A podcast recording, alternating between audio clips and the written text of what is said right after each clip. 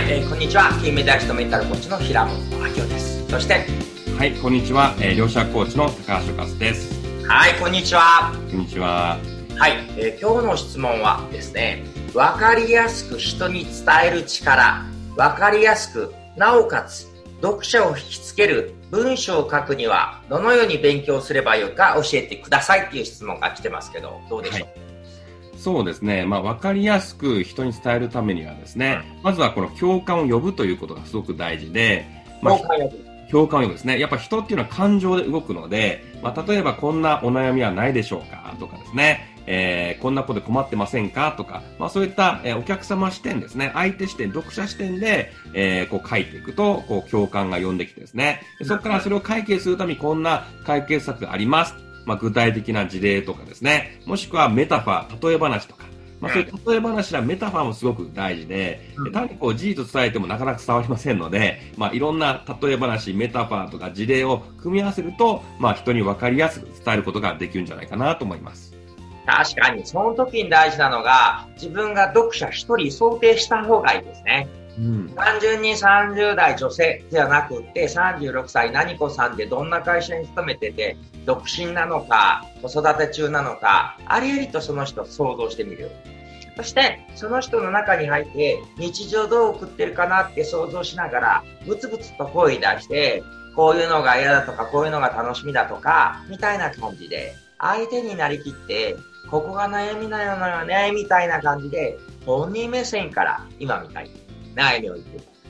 そして、それに対して、じゃあ、こんな風にしたら良くなるよっていう提案をすると、興味を持ってもらえるってことですね。はい。メタファーとかどうやって使いますか？なんかありますか？そうですね。メタファーっていうのは、なんか例え話とか比喩とかですね。まあそういうのを使うと、えーっと、結構伝わりやすくってですね。例えば、まあよく私が使うのは、感情をね、えーコントロールしましょうという時に、はいはいえー感情っていうのは、まあ出来事があってですね。まあその出来事をどう認識して解釈するかによって、まあ感情が変わってきますよと。うんで、実は出来事自体は全部ニュートラルで本当は意味がないんですと。うんで、この捉え方によって、えー実は感情って、まあ、ポジティブな感情が生まれたり、ネガティブな感情が生まれますよっていうことを、まあ、例え話としてこんな話をします。例えば、うんラーメン屋があるとしてですね、そこにすごい行列が並んでるとします。うんその行列が並んでたら、うわ、こんな行列2時間も待ってたわ、もう大変、もう本当に苦痛やわ、と思ってイライラする方もいらっしゃると思うんですけども、でも2時間も行列が並ぶってことは、もしかして、めちゃくちゃ美味しいラーメン屋さんかもしれないと思って、若くってする人もいるかもしれません。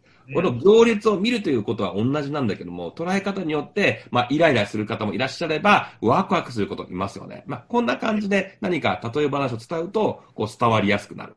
というのがあるんじゃないかなと思いますね。なるほど。今の例え話、わかりやすいですね。で、そさらにそこに乗っかるとしたら、そのラーメン屋すごい並んでるんだけど、こんな誰も来ないような路地裏で、えーもう人いないんじゃないかと思ったら、すごい行列がなってて、もうみんなが幸せそうな顔で、笑顔で、ま、待ち望んでてみたいな感じで、そこに見えてくる風景だったり、聞こえてくる声、会話。ここそうなの食べログでどうのこうのとか、先週も友人がこうでっていう声まで聞こえてきて、もうなんか、すごくワクワクしてる楽しい雰囲気、空気みたいに、情景描写も表すと、さらに引きつけられるような文章で感情がワクワクしそうですよね。そうですね。なので、やっぱりこの、えっ、と、視覚、視覚情報とか、聴覚ですね。耳から来る音とか、そして体感覚とか、もうあらゆるこう、すべての五感を通して人って感じますので、まあ五感に訴えかけるような、えー文章を書くと、よりさらに、えーリアルにこう、イメージがしやすくなっていくんじゃないかなと思います。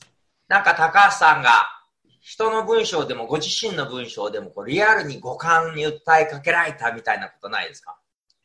うーん、そうですね。やっぱり、えっと、五感、やっぱりこう文章、文章でも小説でもそうですけども、うん単にこう、なんか事実を書かれるよりも、なんか匂いがプーンとする香りがするとかですね。えー、まあそこからなんか色がすごく鮮明な、えっと、描写で書かれてること、あ、そういう色なんだとかですね。やっぱこう文章ちょっと一つで、まあ小説でもこう伝わり方が変わってくるってよくありますよね。なので、えっ、と、その辺のなんか描、いろんなそう参考になると思うので、いろんな小説とか読むと、あ、こんなにわかりやすく、なんかそこを読むだけでその情景がイメージできるような小説でありますので、まあそういうのを読んでいただけると、えーよりこう伝わる文章が、えー書けるようになるかもしれませんね。なるほど。そんな部分で私の一つのアイデアも超個人的なおすすめが、はいえっと大好きなんですけど、松本人志、人志松本の滑らない話っていうのを知ってますか、あ、知ってます。はあれい。がすごい好きなのは、むちゃくちゃ描写が鮮明なんですよね。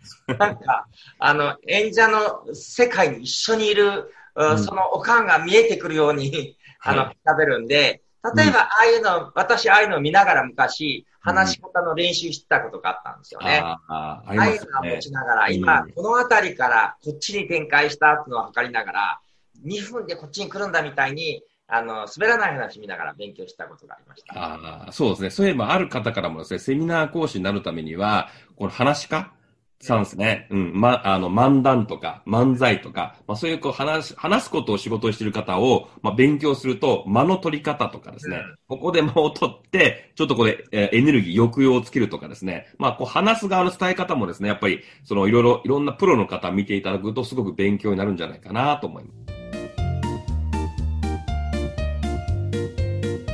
ことで今日のワンアクションはよかったら特定の人物読者を決めてその人の立場に立ってこう悩みの部分を書き始める、まあ、これが初心者としてはまず第一線。そして中上級者としてはお話か、まな漫画、えーねこうねえー漫才してもいいですし、まあ話が上手い人ち